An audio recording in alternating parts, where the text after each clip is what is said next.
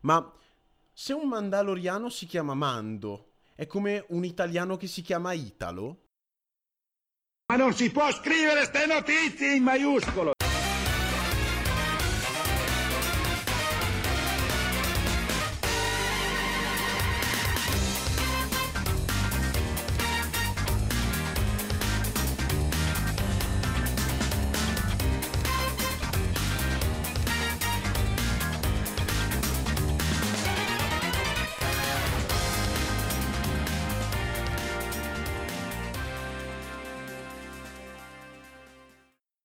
Si parte con un sacco di problemi tecnici. Benvenuti in questa nuova puntata di Nerds with Benefits. Dai è così, grande partenza, sempre sul pezzo, soprattutto Discord, soprattutto i nostri modi di registrare da casa. Benvenuti nella seconda quarantena. Ah, non era la terza? No, ma è come la Repubblica, tra un po' scatta la terza, però ancora siamo in periodo di transizione. E beh, oh, in realtà mi sa che quando, quando ascolteranno sarà già zona rossa, almeno per la Lombardia. E la Sicilia.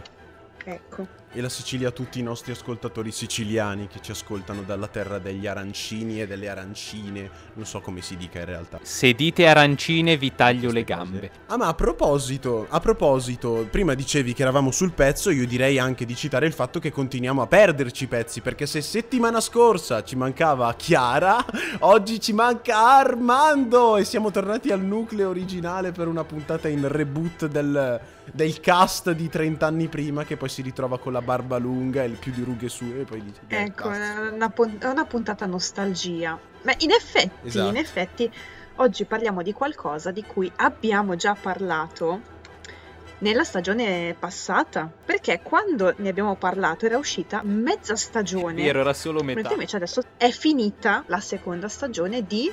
Vai Luca. The Mandalorian. No, The Mandalorian. L'altra volta ne abbiamo parlato con ospiti e abbiamo ricordato quanto Vero. sia bello non vedere la faccia di Pedro Pascal perché l'ultima volta che gli è stata vista è esplosa come un'anguria, ricordiamolo tutti in Game of Thrones, Rip. No! Invece in questa stagione non è esploso, si è Mamma visto mia. e non è esploso, che bello. Ma è- è- esatto, finalmente si è visto anche un po' di più, perché alla fine della prima stagione c'è stato un momento in cui ha tolto sto secchio dalla testa, però in questa stagione l'abbiamo visto molto di più, per mia immensa gioia, e devo dire, poi non so A me ma- dà l'impressione che eh, vedendo lui, vedendo la sua faccia, vedendo il suo baffo, Mandalore sia una metafora del Messico. Poi magari mi sbaglio. È il Messico spaziale, dove vanno tutti i Jedi dopo aver eh, figliato per sbaglio. Ah, tu dici che gli, eh, coso Anakin? Ah no, non sappiamo dove è andato Anakin, niente, cazzata. Eh no, Anakin è rimasto su. come si chiama il, il- il pianeta Mustafar, quello, di, quello vulcanico. Sì, Mustafar. Di queste, di queste puntate, di questa stagione, che cosa vogliamo dire? Perché il baffo di Pedro, io con tutta la, la buona volontà eh, lo apprezzo, lo ammiro, ma insomma non mi è sembrata la cosa più interessante. No, Eh. no, certo, certo. È che io ho un amore profondo per Pedro Pascal. No, certo, anche per io per le angurie, però insomma non è... No, eh, cioè è stato il lutto più brutto di Trono di Spade per me. Beh, comunque è stata una, una stagione piena di ritorni. Ma una stagione pienissima per la lore. Per la lore, per chi Sì, la sta scoprendo, per chi esatto. la scoprirà questa puntata. Ah, giusto, giusto, fermi tu, no, fermi, te, adesso esplode tutto. È una Aiuto, puntata con spoiler. È una puntata con Ah, spoiler, sì. lo ripeto, lo ripetiamo, perché non si può non parlare della seconda stagione di The Mandalorian senza fare spoiler molto importanti. Fermatevi qui Ecco, e ascoltateci tra... Sono poche puntate, guardatela in fretta e ascoltate. Poi, regà, cioè, è uscito da più di un mese. Muovetevi.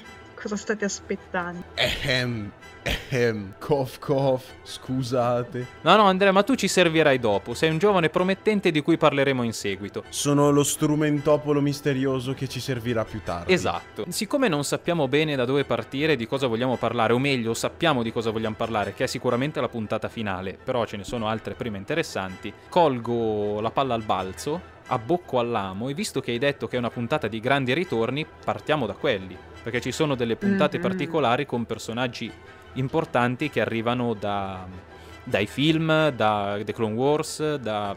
basta. Soprattutto The Clone Wars. Perché, vabbè, ovviamente il primo che mi viene in mente, che non so, già in una sola puntata ha rubato il mio cuore, è Ahsoka. O Ashoka, co- come, Ahsoka. come dir si voglia. ammetto pubblicamente di non essere riuscita a guardare The Clone Wars ho guardato qualche puntata, ma faccio fatica, no, non ce la faccio. Lo sento troppo per bambini, non so se è un'impressione che avete avuto anche. Formalmente sono d'accordo, però per il poco che ho visto ho notato che ci sono anche grandi prove proprio tecniche all'interno della, della serie. Ah, tipo ok. animazioni molto ben fatte e un paio di chicche che per gli amanti dei film sono davvero qualcosa di incredibile. Tipo un bellissimo duello tra Darth Maul eh, in reboot e Ahsoka Tano, che è assurdo e che si mangia buona parte dei duelli dei film veri e propri. Davvero Sì. ben ben fatto e ben realizzato e grandissimi spunti di riflessione e sviluppo di personaggi che non hanno ricevuto troppa spotlight nelle serie canoniche. È vero, la forma allontana un po', però è molto molto carino, ve lo consiglio. Volevo dire che c'è dietro Dave Filoni. E, e voi mi direte, e, e quindi Grande irreprensibile Dave Filoni, non sapevo facesse anche Star Wars. in realtà è lui che ha scritto The Clone Wars, è lui che ha scritto Rebels e fa parte degli sceneggiatori e dei registi di The Mandalorian. Ma infatti ha un sacco di legami con The Clone Wars comunque, The Mandalorian appunto, perché abbiamo Ahsoka, tra l'altro io adesso appunto parlo di The Clone Wars avendo visto pochissimo e soprattutto da quello che mi è stato raccontato da persone che l'hanno visto. Io ho trovato molto bello il fatto che se mi hanno raccontato giusto, Ahsoka comincia a provare qualcosa per Anakin. E mi ha colpito tanto il fatto che poi The Mandalorian rifiuta di prendere il bambino che avevo scoperto chiamarsi Grogu, poverino che brutto nome. Grogu. Comunque lei rifiuta di prendere Grogu perché dice ha questo forte attaccamento a Mando e, e non si fida, ha paura di questi sentimenti devastanti. E da un lato mi viene da dire probabilmente perché ha visto tutta la parabola di Anakin, ma chissà, magari si riferiva anche a se stessa. Può essere, non so. C'è anche un altro discorso. Sicuramente ha visto tutta la parabola di Anakin, il che la porta ad avere un minimo di strizza nei confronti di eh, persone che vogliono intraprendere la via Jedi, ma con attaccamento poi a familiari, parenti, amici, congiunti si dice oggi. Lei ne ha fatto parte e non ha visto però Luke Skywalker. E sta qua il punto poi della serie, perché eh, sul finale Luke si porta via Grogu per addestrarlo. E secondo me è importante vedere questa cosa, che al di là del fatto, aperta parentesi, che distrugge i film 7, 8 e 9, perché se hai un, un- un essere così potente nella forza, chi se ne frega di Rey, chi se ne frega di... Vabbè, ma quei film sono lo schifo. Ti immagini, magari verranno buttati fuori dal canone per, per seguire questa linea invece in cui esiste Grogu, chi lo sa? Vedremo. Comunque il punto è che Ahsoka è una Jedi della vecchia guardia, anzi non è più una Jedi a dire la verità, le spade bianche lo dimostrano, però ha nella sua testa i precetti e gli insegnamenti dei Jedi. Quindi eh, è una religione eremitica Sì. praticamente quella Jedi. E lei è stata cresciuta in questo modo, mentre Luke è un Jedi atipico per tutte le situazioni del caso e soprattutto lo vediamo in episodio 6 cedere in parte al lato oscuro ma poi tornare indietro. Quindi per lui non è un problema se un Jedi ha un parente, un familiare, un attaccamento, un qualcuno a cui tiene. Lui dice se sono tornato indietro io lo possono fare tutti. A dir la verità è successo anche a Kylo Ren, se io non li voglio più considerare canonici quei film, ma al momento. Beh, per- però, mh, però ricordando comunque che secondo me, poi nel senso è un- un'opinione opinabile, però secondo me Kylo Ren è forse l'unica cosa salvabile di Sono d'accordissimo. tutta la nuova trilogia. Sì, sì, Cioè, sì, comunque un personaggio Sì, veramente bello. vero. Il suo percorso è secondo me anche giustissimo. Il problema è che quello che c'è intorno non lo supporta. Mentre The Mandalorian è coerente, che bello, vero? Adesso sarà molto interessante anche vedere, non ci avevo pensato effettivamente, però è vero, sarà interessante vedere come concilieranno la presenza di Grogu con poi quello che succede dopo effettivamente. Cioè non so, do- dove finisce? Do- dove è andato a finire sto poveretto? È, è morto? Gli faranno fare una brutta fine? Io spero di no. Poverino. Non era neanche incluso nelle voci finali che sentirei prima di... cioè non, non si sa. No, no, però comunque bisogna sempre dire che The Mandalorian si, si sta inserendo molto bene appunto nel- nell'universo di Star Wars, appunto molto meglio dei, dell'ultima trilogia Maledizione. Ma Sì, eh, Tra l'altro, tipo, i grandi ritorni, quindi abbiamo parlato di Ahsoka, ma vogliamo parlare anche di Boba Fett.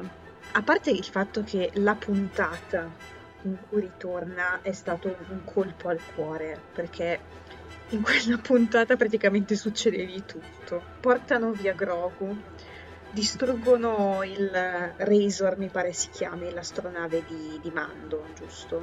L'astronave dei- di tutti i Mandaloriani, anche, anche Django Fett ce l'aveva nel secondo, l'astronave ferro da stiro, se non sbaglio, Ecco, no? può essere. In questo momento non mi ricordo, però... Vabbè, Vabbè, uno l'armatura la deve avere sempre pronta, eh. Quindi, sai mai. Per il Mandaloriano che non deve chiedere mai. che gli venga stirata l'armatura. No, comunque appunto gli portano via il bambino. Poverino, cioè io sono stata male per lui in quel momento. Cioè sono proprio stata male. Karen, sono anche figli miei quelli. Scusate. In tutto ciò torna Boba Fett appunto, accompagnato da... Caspita, come si chiama lei? Non mi viene in questo momento, ma è bellissima secondo me. Un'amica. Ecco, un'amica, un'amica.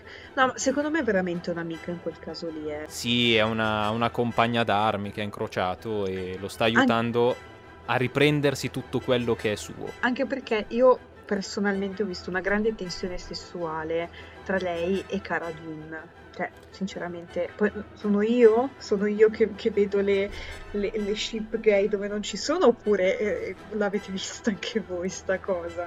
Non so. Ah, vabbè, nella puntata in cui ehm, si infiltrano nella base, no? In Sì, cui sì, è- sì. C'è, c'è tutta la banda bassotti al completo, per cui eh, Mando Boba Fett, la, la tipa lì di cui non ricordo il nome, Cara Dune, un tizio che hanno fatto evadere per infiltrarsi. C'è un momento in cui loro ricompaiono dopo aver fatto la guardia e non so, io personalmente l'ho vista un po' così. Poi ho mm, tutto molto molto confuso. Comunque, a parte vabbè, ciò, ma io lo dico, se non c'è un po' di doso screchi in ogni serie, la serie perde un po'. questo grande ritorno che appunto è in Legends, cre- no, in eh, Legends, sì, ciao, Rebels, che, che si scopre che lui è ancora vivo, giusto? Possiamo dire che sì, viene da Legends questa cosa, che poi eh, no, ma sì, ma no, ma sì, ma no, insomma, Disney fai pace col cervello. Sì, sì, sì, assolutamente. Ma qui, anche per Boba Fett, ho una teoria. Questa puntata è le teorie di Luca. Esatto, sembra di stare su Wattpad tra porno gay e pre- fanfiction tra vampiri e sì. licantropi nel 2013, Esatto, ma anche stavo adesso. dicendo, perché- siamo su un forum del 2008-2009. Eh, Ah. esatto, esatto. Esatto, è molto più decente di quello che ho detto io, quindi appoggio l'idea di Luca. Eh, no, la mia teoria è, è una cosa in realtà che potete constatare e non è neanche una teoria, è tipo facts. Cioè, la Disney, quando chiama dei registi che sono dei registi, che hanno un'idea in testa, che hanno una certa autorialità e che hanno sempre lavorato bene, guarda un po', confeziona dei prodotti fatti bene. Chiamano dei registi come Peyton Reed, che a me personalmente è sempre piaciuto moltissimo, anche se non è così personale, così bravo da dire. È quello che ha fatto Ant-Man per la Marvel. Mm, Eh, se no, Yes Man, se ve lo ricordate, con Jim Carrey. Sì, ah, Peyton Reed ha diretto l'ultima puntata, spostandoci nella puntata di cui abbiamo parlato con eh, il povero Pedro che perde tutto, gli esplode, fa tutto un casino. C'è Rodriguez. Ci sono dei grandi autori dietro questa serie, dei grandi registi e lo dimostrano la scrittura dei personaggi, quello sì, il modo in cui sono portati su schermo attraverso la regia e attraverso l'interazione col resto del mondo di The Mandalorian, col resto dell'universo di Star Wars. Chiudendo anche il cerchio di Boba Fett, visto che la scena finalissima vede lui entrare nel covo di Jabba, uccidere tutti e sedersi sul trono, il punto è che stanno dando dignità anche in questo modo a personaggi che prima non ne avevano troppa o che comunque meritavano di più, ma nessuno è mai riuscito a spremere il, il succo giusto. Visto che avremo un The Book of Boba, eh, probabilmente sarà interessante vedere anche quella a questo punto. E mi collego a quello che abbiamo detto all'inizio, Ahsoka col suo combattimento perché si- la si vede combattere sia contro, contro Mando, sia contro poi la sua arcinemica, non lo so, sul pianeta dove sta Ahsoka, acquista veramente tanti punti. tornerà o in The Mandalorian o faranno qual- una serie su di lei o faranno dei film perché no- non ritiri fuori un personaggio così senza dargli poi spazio. Io sapevo che volevano farci una serie, però Eh, poi eh, magari non lo so, ogni volta cambiano idea qua. E poi e sappiamo quanto Disney voglia, voglia sia serva del capitale. Ecco, Ma io, io ce li immagino i vertici Disney come zio Paperone che fanno il bagno nell'oro, veramente. Ma, ma io, io purtroppo ho delle immagini un po' più macabre, ma, ma sorvoliamo perché sennò. no- eh, Anch'io stavo bannano. pensando a un'altra cosa, ma non la possiamo dire. Ecco, benissimo.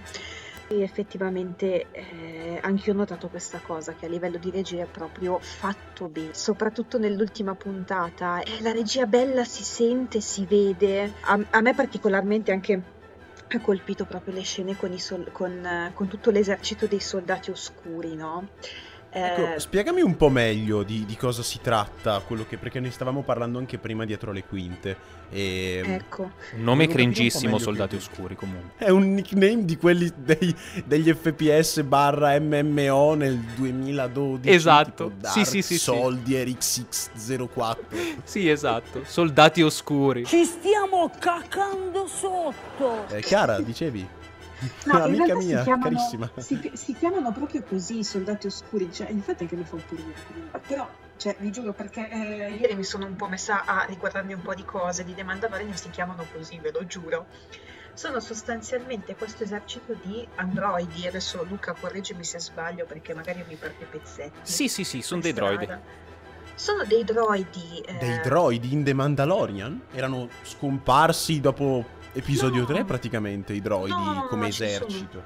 Bello, mi piace. e sono tipo fortissimi, cioè hanno l'aspetto, sono abbastanza simili agli Stormtrooper, credo, eh, se mi ricordo bene, e sono tutti neri. Ma fanno proprio paura, nel senso che si vede anche proprio, cioè sono loro a distruggere la, la nave di la nave di Mando. Cioè c- ne basta uno e veramente tipo già solo uno è imbattibile, fortissimo, con delle armi potentissime, una cosa incredibile e sulla nave dove loro vanno, insomma, per recuperare il bambino, c'è un esercito intero pronto a scagliarsi contro i nostri eroi. Alla faccia. E quindi verso la fine c'è proprio questa tutta questa sequenza in cui cercano di disattivare il portellone che appunto si aprirebbe lasciandoli uscire, ma è veramente una scena che mi ha fatto cagare sotto, ma proprio tanto. Nel senso, farmi provare questa cosa qui non è facile, cioè di solito è, è difficile che mi si prenda così tanto e invece sì, è proprio fatta bene, ma perché ci sono proprio queste sequenze con eh, anche una, una scelta di montaggio audio, nel senso che c'è la musica, con la musica che si impasta ai, ai rumori, appunto rumori, non so, di macchine che si attivano eh, e simili, quindi sono proprio parte integrante anche della colonna sonora a livello musicale. Giustamente non si poteva fare un montaggio da film horror perché stona. Quindi che cosa hanno fatto in maniera super intelligente? Hanno sfruttato quello che si chiama il montaggio verticale. Quindi fanno crescere tantissimo la tensione solo aggiungendo suoni e integrandoli sistematicamente in tutto quello che succede. Non passa mai la sensazione di pericolo, non passa mai il fastidio, non passa mai il rumore che senti. Bello. L'hanno già fatta questa cosa qua da altre parti? Sì, si fa da sempre tutto questo, si fa da sempre, però non sempre con l'horror.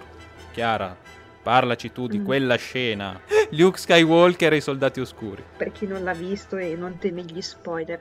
Se io non mi ricordo male, lui sale tipo con un ascensore e accende la spada laser. A me ha ricordato un sacco. Succede esattamente la stessa cosa con Darth Vader in Rogue eh, One? in Sì. Rogue One. Sì, Bello! Mi ha ricordato quello. c'è un gioco di montaggio e di inquadrature che è mostruoso. Perché è esattamente speculare il tutto a quello che succede in Rogue One. Esatto, sì. E avevo visto in giro un sacco di comparison tra le due scene, tutti che si bagnavano dall'emozione, anche autocitazionista. Bellissimo, mi piace molto. Ma domanda stupida, ma è ancora Mar- Mark Hamill, Luke? No, eh, devo dire però che nel senso è migliorato tanto appunto rispetto alla fine di Rogue One in cui si vede per un attimo Leia e lì non lo so, mi sembrava proprio incollata male in faccia all'attrice la, la faccia di, di Leia giovane. Qua è già migliorato, è, è un po' meglio, però non lo so, mi ha sempre dato il, il senso, l'idea di posticcio, di... Lo dà, sì. Non lo so, cioè magari forse tutta la consapevolezza del fatto che non è lui, però non so, mi ha fatto un po'... non so, quella, quella sensazione no, del... è- è- sembra quasi vero ma non lo è, quindi un po' creepy, no? Vabbè, eh, quindi questo Natale nello spazio, con eh, Mando e compagnia bella. Natale su Mandalore. Natale su Mandalore. No, beh, parlando seriamente, questa scena, questa scena di Luke che eh, entra e praticamente da solo fa fuori tutti i soldati oscuri è di una potenza incredibile. Ed è quello che ha fatto saltare un po' tutti quanti in piedi sul divano. Come si diceva, quando Rossi vinceva la MotoGP e stavamo tutti in piedi sul divano a tifare, ecco, qui praticamente abbiamo fatto la stessa cosa. Sti soldati oscuri hanno preso veramente a pesci in faccia tutti quanti, da che sono comparsi, arriva Luke e da solo li fa fuori tutti.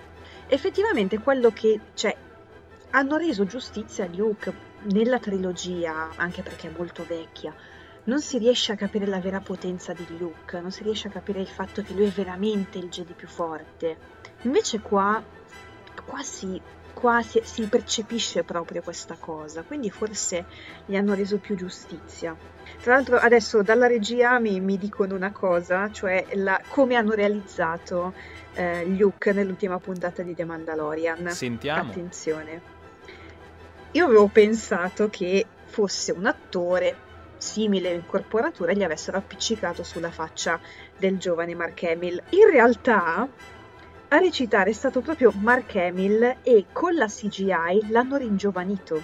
Ah, come Michael Douglas in Ant-Man. E quindi cioè, effettivamente lui ha utilizzato la sua vera voce, ora appunto, mannaggia, l'ho visto in italiano, quindi non lo so. Magari an- an- avranno anche un po' modificato quella. Comunque l'intervento del- della CGI è stato quello di farlo ringiovanire. No, ma ci sta, è una bella chicca anche. Parlando di finestre che si sono aperte per eventuali sequel, spin-off e chi più ne ha più ne metta, comunque hanno anche reintrodotto Bo-Katan, che è la Mandaloriana che sembra avere un credo un po' diverso rispetto al, al protagonista, perché lei va tranquillamente senza elmo, si fa un po' gli affari suoi, insomma, effettivamente lei ci ha fatto capire ci ha dato un po' uno scorcio su tutto il mondo dei Mandaloriani che verrà, deve essere esplorato molto di più e sicuramente lo faranno. Non so, non so se attraverso questa serie o altro di nuovo, però ci ha fatto capire che effettivamente non tutti i Mandaloriani sono come Mando. No, ma poi tra l'altro dei Mandaloriani c'è anche da vedere la guerra tra i Jedi e Mandalore. Vedremo, vedremo cosa ci sforna questa maledetta Disney. eh, Personalmente provo anche un po' di amore e odio perché appunto stanno sfornando queste meraviglie, ma allo stesso tempo io non lo so, cioè non mi sento sempre tranquilla a supportarla, quindi non lo so, eh, vivo un conflitto interiore. Però con questa serie hanno deciso di alzare il tiro da un'altra parte. In più tutto il malcontento saltato fuori per i film si sta facendo sentire un po' di più. Mark Hamill non è mai stato contento. Sì, hai visto anche l'attore di Finn che ha più volte ritrattato il suo rapporto con il suo personaggio, soprattutto parlando della nuova trilogia in questo caso. Ma lui poi è un personaggio delicatissimo. Delicato, è messo lì anche per mettere un po' a posto la comunità nera, perché diciamocelo, Star Wars è un prodotto poco ehm, inclusivo, quindi stride un po' con i nuovi standard della Hollywood di oggi, molto attenta anche al politically correct. Se poi consideri che poi è stato trattato un po' a pesci in faccia come personaggio, con molti spunti interessanti, ma che non sono mai stati usati. È vero, tra l'altro che- Star Wars sarebbe facilissimo da sfruttare come mondo inclusivo perché è lo spazio. Esatto! È letteralmente ci sono alieni. Puoi anche mettere gente blu, verde, gialla, rossa e nessuno si scandalizza. eh, eppure abbiamo visto pochi personaggi neri. Sarà che anche è figlia di un altro periodo, eh. Prodotto di prima sì, ma i film nuovi potevi renderli anche un po' diversi, no? potevi diversificare di Vero. più e, e per una volta nessuno avrebbe potuto dire nulla. Per esempio, il, il cattivo principale, Moff Gideon, di The Mandalorian è nero. È Giancarlo Esposito. Giancarlo sì. Esposito, Sì. certo. In The Mandalorian infatti secondo me è già un po' migliorata la situazione. Comunque abbiamo anche l'attrice di, eh, di nuovo la, la compagna di, eh, di Boba Fett, mannaggia non, non mi viene mai il nome, lei è comunque asiatica, credo sia cinese se non mi sbaglio. Beh, Ahsoka è impersonata, se non sbaglio, da Rosario Dawson, che non è sicuramente bianca, bianchissima. Non è bianca. ecco. Ma, ma, un po' si capisce anche sotto, cioè ha colo- la pelle di un colore strano perché Ahsoka, però un po' si capisce ecco dai tratti che non è proprio caucasica, ecco. È un'altra cosa bella di The Mandalorian questa, perché se voi pensate episodio 8 e quello che fanno fare a, a, quella povera attrice che dovrebbe impersonare il mondo asiatico ed è l'unica Rose. che fa i danni su danni su altri danni in episodio 8. Poverina. Mamma mia Rose, mamma mia. Sommamente orribile nell'8 quanto inutile e neanche presente nel 9. Cioè a sto punto ti chiedi anche perché nell'8 esiste. Ma in realtà c'è un po' un po' perché nel 9 hanno voluto cestinare tante cose dell'8, un po' perché effettivamente i fan hanno odiato il suo personaggio nel, Mm, e quindi sì. a maggior ragione l'hanno, l'hanno messa da parte nel 9 perché non è piaciuta ai fan. Ma addirittura, poverina, avevo letto che l'attrice ha dovuto chi- chiudere tutti i profili social perché riceveva tipo Sì, minacce di Vero, mi morte ricordo. a causa del suo personaggio, cioè che ovviamente è una cosa, cioè nel senso raga calmatevi, siete dei cretini. Ci ho detto effettivamente è sintomo anche del, del fatto che non sia piaciuta, purtroppo. Andrea, io so che tu avevi delle domande, delle cose che volevi vedere. Ah, certo, c'è assolutamente. Allora, io non ho visto The Mandalorian, sebbene sia un grande amante del- della serie, della, della saga, dell'universo, del- dei videogiochi, a parte il 2 che gira di merda sul mio computer, di Battlefront intendo, però vabbè. E volevo chiedere, allora, secondo voi, non so se è già stato visto, mh, per quello che si è visto, perché comunque due stagioni sono abbastanza per introdurre qualcosa di croccante nella storia. The Mandalorian rispetto a Star Wars diventa una- un prodotto un po' più vicino alle persone normali o è- rimane sempre come lo Star Wars? Attenta, attenta, adesso mi spiego meglio. Perché Star Wars è una saga che parla tanto di eroi. I personaggi sono tutti degli eroi alla fine. E sono tutti figli di qualcuno. Esatto. Invece sarebbe bello vedere qualcosa di più vicino magari a uno slice of life tante volte, facendo magari vedere i bassi fondi e come vivono le persone che non sono, tra virgolette, nessuno. Ci sono delle situazioni simili qua, eh. Non sono Mm. tantissime, ma si fa vedere Grogu a scuola che ruba la merendina con la forza a un compagno. Ma bellissimo! Sì, i macaron. Ah, perché sarebbe davvero figo in- cioè, studiare un po' la, la società che si nasconde magari mh, negli innumerevoli pianeti e situazioni diverse che ci sono eh, presenti nell'universo di Star Wars. Sarebbe molto figo anche vedere qualcosa come le persone normali, che non siano Jedi fortissimi, predestinati o anche solo cacciatori di taglie super fighi. Perché tipo c'è comunque la puntata in cui appunto il, il nostro mando arriva su questo pianeta in cui c'è lo sceriffo della città che indossa l'armatura di Boba Fett che insomma non si capisce bene come insomma è arrivata lui e quindi Mando cerca vuole recuperare questa armatura, la vuole indietro e lo sceriffo gli dice guarda se mi aiuti a sistemare questa, questa bestiaccia che ogni tot passa nel paese ammazza un sacco di cristiani io ti do l'armatura. E quindi effettivamente si vede il personaggio di questo sceriffo che diciamo non è che abbia chissà che abilità particolari, semplicemente è un po' più sveglio degli altri e ha questa armatura qua e quindi insomma può fare lo sceriffo. Ma poi nel Ok. combattere i- questa bestia qui si unisce la popolazione del villaggio e non mi viene il nome, mannaggia, di un- una, di quelle, cioè una di quelle specie strane. Quelli che si vedono su Tatooine? I sabbipodi. Ecco, i salmipodi, ecco, quindi diciamo un po' si vede il, il riscatto della gente comune, qualcosina. Poi c'è da dire che comunque un po' viene riscattata questa cosa del fatto che non devi essere per forza figlio di qualcuno, fa- per il fatto stesso che comunque i Mandaloriani sono dei- degli orfani adottati. Un po' ce la facciamo. Poi, per esempio, c'è anche il personaggio del passeggero. A un certo punto, di nuovo, il povero Mando riesce a ottenere delle cose in cambio di favori gli chiedono di dare un passaggio a questa donna di una specie aliena femmina, che è una specie di rana che sta portando sulle spalle le sue uova per farli fecondare da suo marito perché sono gli ultimi di questa specie. Cavoli. Oppure anche la sciura lì del, del parcheggio, mi viene da dire. Sì, sì, la parcheggiatrice, quella che poi... No, ma te la Esatto. curo io l'astronave, non ti preoccupare, poi ti chiede i Sì. soldi quando arrivi lì a Esatto. riprenderla. Qualcosina devo dire che c'è. Abbiamo t- sì, poi ci sono ovviamente i cacciatori d'Italia perché, beh, in realtà Cara Dune mi pare che non sia neanche un cacciatore d'Italia. Non è che ci troviamo di fronte a chissà chi. Perché, per esempio, il nostro Mandaloriano Baffuto ha l'armatura in Beskar e quindi resiste ai proiettili, alla spada laser, a tutte queste cose. Ma lo abbiamo visto prendere botte e saccagnate finché non ha, Mm. finché non ha avuto questa armatura e ancora adesso fa della fatica alle volte. Sì, sì, sì, sì, ma è un imbranato incredibile lui. Mm-mm.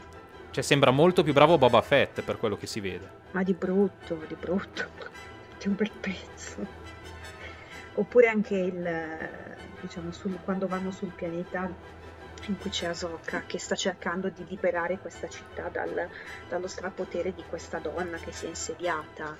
Comunque giocano un ruolo fondamentale anche proprio le persone di questa città, il popolo, la gente. Quindi sì, direi Il di paese reale. Buono a Eh. sapersi. Vabbè, eh, che famo, raga? Andiamo per lo Eh beh. spazio anche noi? Ma Sì, direi sì. sì, che si può chiudere. Questa puntata vi abbiamo tediato abbastanza. Ma io direi di ricordare come al solito ai nostri gentili telespetta- teleascoltatori che ci possono trovare anche su Instagram con il nome nerdbenefits.radiostatale dopo tutta questa puntata di sproloqui incredibili. E, Che la forza sia con voi. e con il tuo spirito. Amen. Addio, bella raga.